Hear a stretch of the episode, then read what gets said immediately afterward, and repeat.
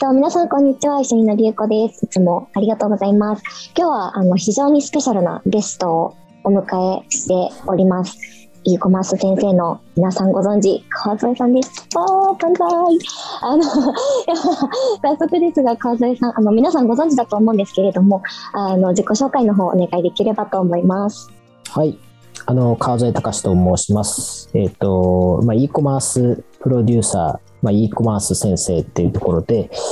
え、肩書きを、まあ、個人として肩書きをつけて活動しておりますが、えっ、ー、と、e コマース先生という形としてはですね、この EC のビジネスのえーまあ、理解というかですね、まあ事業者の方、まあ、ユーザーの方含めてですけれども、理解を促進するためですとか、あとは全国の EC 担当者を応援するっていう立ち位置で、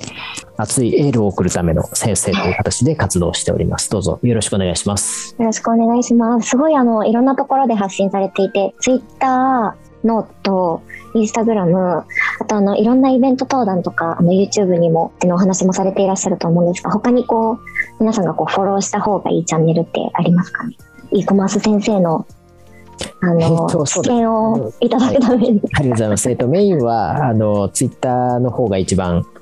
皆さんが見れる情報がありますし、まあ、毎日何かしらツイートしてますし、まあ、そこでノートの更新情報とかですね、他のメディアの更新情報も、えー、お届けしてますので、ぜひ、あの、ツイッターをフォローいただけるとありがたいです。はい。じゃあ皆さんツイッターでお願いします。はい。では早速なんですが、あの、今日のお題が、まあ、MA とか、あの、MA に含まれるメルマガとは、まず何っていうところから川添さんの視点からのあの、まあ、見解というか教えていただければなと思ってます。マーケティングオートメーション自体はこうマーケティング活動を、まあ、マーケティング活動というよりは特に CRM 活動を、まあ、自動化していくっていうようなツールで、え、理解をしていて、ま、それなんで必要かっていうとやはりこのセグメントを分けたりとかタイミングとか分析をした上で仮説を立てて、え、それに対してえクリエイティブを考えて、アクションをして、えまた結果を見て、改善をして、新しいまたシナリオ追加をしていくっていうところを、まあ、もう手でできなくなってくる企業さんもあるので、まあ、そういったいわゆる、えマーケティングオートメーションツールっていうのが、えー、どちらかというと事業者サイドの視点で生まれたツールだなっていうふうに理解をしてます。ありがとうございます。MA を導入することによって、お客様へのメリットっていうのももちろんあるというような理解ですかね。あそうですね。あの、ユーザーサイドと企業サイドの、まあ、マッチングというか、ここのマッチングが一番なんというか難しいというか、ユーザーサイドに合わせれば合わせるほど、ブランドの、えー、と姿ってなくなっていきますよね。うん、えっ、と、いや、何もない、ただ迎合してるブランドになっちゃう。けど、ブランドのフィロソフィーとか、ブランドがやりたいことに、えー、まあ、合わせるってパターンと、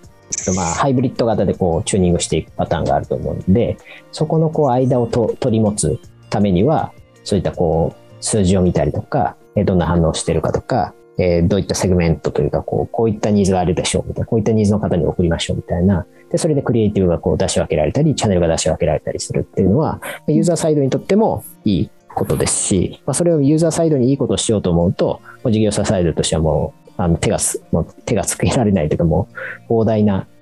えー、手間を必要になるので、その間のこう、つなぎ役みたいなイメージですかね。はいなるほど。ありがとうございます。MA って多分ツールとして、まあ、メルマガとか、あの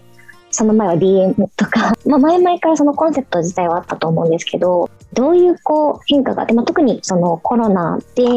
あの、まあ、ECN のセグメントだけ見ると、やっぱりあの事業者の数もあのかなりこう右肩上がりになっていると。で、そこでプレコロナ、コロナ中、でポストコロナで、あの、どういうそのあのお客様と、まあ、エンゲージメントを取る変化が、まあ、あったかもしくはあるかっていうところをまずコロナ前のお話から見解を教えていただければなというふうに思っているんですがいかがでしょうか？そうですね。コロナ前からもといわゆるパーソナライズの重要性であるとか、え、それに対して AI を活用しましょうであるとかあとはブランドの重要性みたいなブランディングの重要性っていうのが、やはりそこに注目がこう、集まりつつあったタイミングが、コロナ直前のところですと、いわゆる OMO であったり、例えば OMO の概念っていうのは、そのそれぞれのいただいたデータに対して、それをこう、例えばサービスであったり、商品であったり、え、情報であったり、え、それをこう、いただいたものに対してフィードバックをすることで、ユーザーとしてもいいと。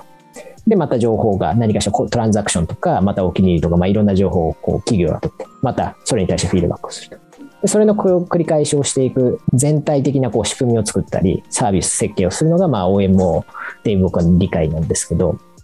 かなり手段的なものとして、いわゆるマーケティングオートメーションであるとか、えー、メールマガ、まあ、マーケティングオートメーションでこう実際できる、例えばメールマガジン、LINE、アプリとか SNS、広告、こういったものを、その適切なユーザーに対して、えー、適切なクリエイティブで届けたいですねっていうのが、まあ、コロナ前でもそういったものがあったと理解してますと。はい、はい、でその後コロナになって何が企業側に起きたかというので僕が理解してるのは大混乱が起きて、うん、もうみんな忘れちゃってるかもしれないですけど2020年の4月に、えーとまあ、日本でも非常事態宣言があって店が開けられないですねってなった時に、うん、何が困ったかっていうとお客様に連絡が取れません、うん、で企業がだから商売したくてもお客さんのリストがないから何もできません。うんうん、これ一つ起きたこと。二つ目は、こんなデリケートな時期にどんなコンテンツを送っていいかよく分かりません。うん、これはやはり欧米と日本で差があったかなっていうのが、えー、あって、まあ、欧米型、欧米のブランドとかは、いち早くその、いわゆる商品を売るだけではなくて、ブランドとロックダウン中の過ごし方みたいな、まあ、アパレルの企業であればエクササイズの仕方とか、ヨガの仕方とかもコンテンツに送ります。これは日本の企業では、僕が知る限りアパレルとかでそういった取り組みをしている企業ってほとんどあんまり見たことがないですね。まあ、例えば Beams とかであれば、家で撮った動画を YouTube チャンネルで配信をするとか、こういった企業は、先進的な企業ありましたけど、ほとんどそういった企業が少なかったですと。なので、顧客の状況が劇的に変わったときに、企業側はどう合わせていいか分かりませんっていう状況が起きた。で、その後に、その後はもう緩くこう、日本の場合非常事態宣言があって、えっ、ー、と、この間もお話聞きましたけど、今直近で言うと2019年のコロナ前よりもメールの配信数とかっていうのは増えてる状況ですと。はい。ただ、より積極的に企業側が配信をしたい、接触をしたい、うん、CRM をしたい。だこれは実店舗の商い戻ってきているものの、やはりこう戻りきれてない業界もありますし、うん、えっとまあ、これだけこう1年間でオンラインの売り上げ伸びたので、オンラインにシフトをしていきたいっていう、ビジネス的な思惑が入った上での、おその CRM とかの活動がどんどんいけいけみたいな感じで、オンラインのコマース、まあ、コマースがすごく、えー、の伸びやすいというかこう、こっち風向きもいいし、まあ、この1年半っていうのはそうそういったトレンドだとすると、もちろん顧客リストも集まってるだろうし、追い風でこうやってるっていうのが、今の全、まあ、大きく見ると全体的なトレンドかなと。はい、だから、えっ、ー、と、もう2019年時点で、いやいや、そんなことはもう分かってますと。お客様に対して、やはりこうニーズがこう、まあ、多様化してる中で、それをこう合わせていかなきゃいけないねと。えー、まあ、それをテクノロジーでやるところもあれば、コンテンツでやりますっていうところもあるので、それも準備してたところは別に今の状況になっても、それ着々とより先鋭化さしてるんですけれども、どちらかというと多くの企業はこの状況に振り回されて、ようやく自分たちがやりたい活動ができてよかったね、みたいな。あのいろんなツールを入れてるっていうトレンドはありますけど、えー、と中身のその PDCA とか戦略性が高いかっていうと、えー、あんまり変わりきれてない企業の方がまだ多いかなっていうふうに理解してます。どうしたらこう、まあ、日本の EC 全体として、お客様のエンゲージメントがうまく、こう、取れるようになるんですけど、先ほどもその、えっ、ー、と、まあ、コロナが起きて、パニックが起きたという、あの、触れていらっしゃったと思うんですけど、で、その、まあ、どういうコンテンツを送っていいのかちょっとよくわからない。確かにその、あの、思い返してみると、まあ、私も海外のブランドのマーケティングとかも、ちょっとテストで登録とかしていて、あの結構その本当におっしゃっていただいたように、まあ、家で過ごす時間が多いのでホームグッズはいかがですかとか大きな変化に合わせたコンテンツっていうのがあの割と本当に配信されていたなと思っていて日本はそのもう本当にしばらくしてからハッシュタグウィズコロナみたいな のが出てきてそこで初めてコロナ禍のスキンケアはどうとか、まあ、そういう内容のメールなり LINE 通知なりが届くようになったかなというイメージでただそこのブランクがやっぱり結構長かったなっていう印象を持っていましてまあ、もちろんなんか今後ね、もうこんなことが起こってほしいとは全く思ってないですが、この、この差というか、まあ、柔軟性なのか、これはどうやって変えていったらいいんですかね？そこが悩ましいとこだと思うんですけれども、ちょっと私は外資系で働いたことが何もないので、えっとですね、そこのこう組織の意思決定ラインというのはあまり理解してないんですけれども、逆に言うとですね、このコロナ禍の間に、こう日本企業、まあ僕もいろんな企業に関わったりとか、えー、話を聞いたりするますけど、これやっていいですか？ダメですとか、うん、あの そんなコロナの売り上げ下がってる期間ですら、それなんぼになるのみたいな、うん、そういった議論っていうのは非常に、特にその歩みが遅い、アクションが遅い企業ほどそういった話があったっていうふうに聞いてますし、あとは、えー、っと、仕事を増やしたくない。とか、うん、これは誰が推進すべきなのみたいな、そういったところで、やはりボール、まあ、オーナーシップがなかったり、ボールを持ってないっていうところは非常に、えー、聞いております。だから、あの逆に言うとですね、例えばコロナ禍に入,、まあ、入った4月、5月の時に、えー、あるまあ、大手のファッションブランドですけれども、札幌の店舗のスタッフの方が、非常事態宣言でこう店閉まっちゃってたんで、これやばいと。だから私たちができることとして、オンライン接客やりたいです。やっていいですかっていうのをもう、一人でぶち上げて、で、上司に確認してもうやっていいよと。どんどんやってくださいと。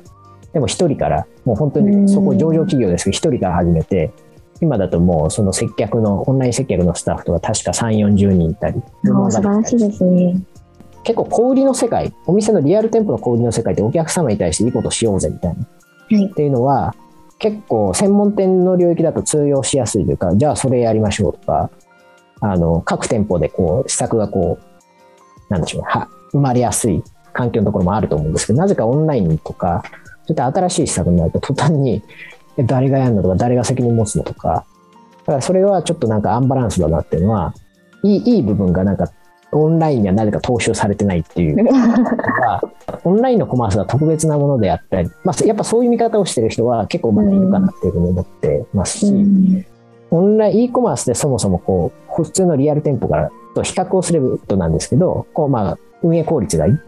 はい、少数のスタッフでたくさんのお客様対応できるみたいな。はい、お店だともう基本1対1ですから、そうですね。少数制でやってました。えー、売り上げが増えました。もう仕事いっぱいいっぱいです。で、そんな新しいことやれって言われても無理ですみたいな。うん、これやるのにも大変ですっていうのも、やはり状況としてはあったかなと。なので、うん、まあ、この1年半ぐらいで、一つのいいトレンドとしては、これまで e コマースとか、マーケティングとかの専門スタッフ、専門チーム以外の人がマーケティングに関与したり、e コマースに関与したりするっていうのが、増えてきていて、まあ、それを取り込んでる企業はすごく、まあ、うまく回り出してる。新しい、なんでしょう。まあ、さっきの部署ができたりとか、担当ができたりとか、役割でどんどんこう広がりを持っている。だ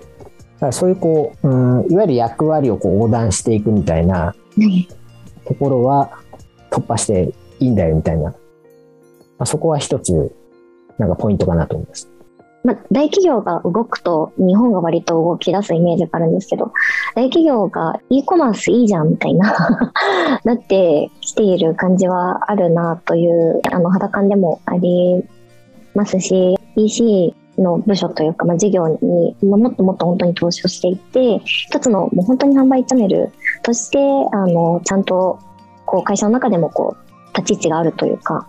なので、それでまたおっしゃっていただいたような変化が来るかもしれないですね。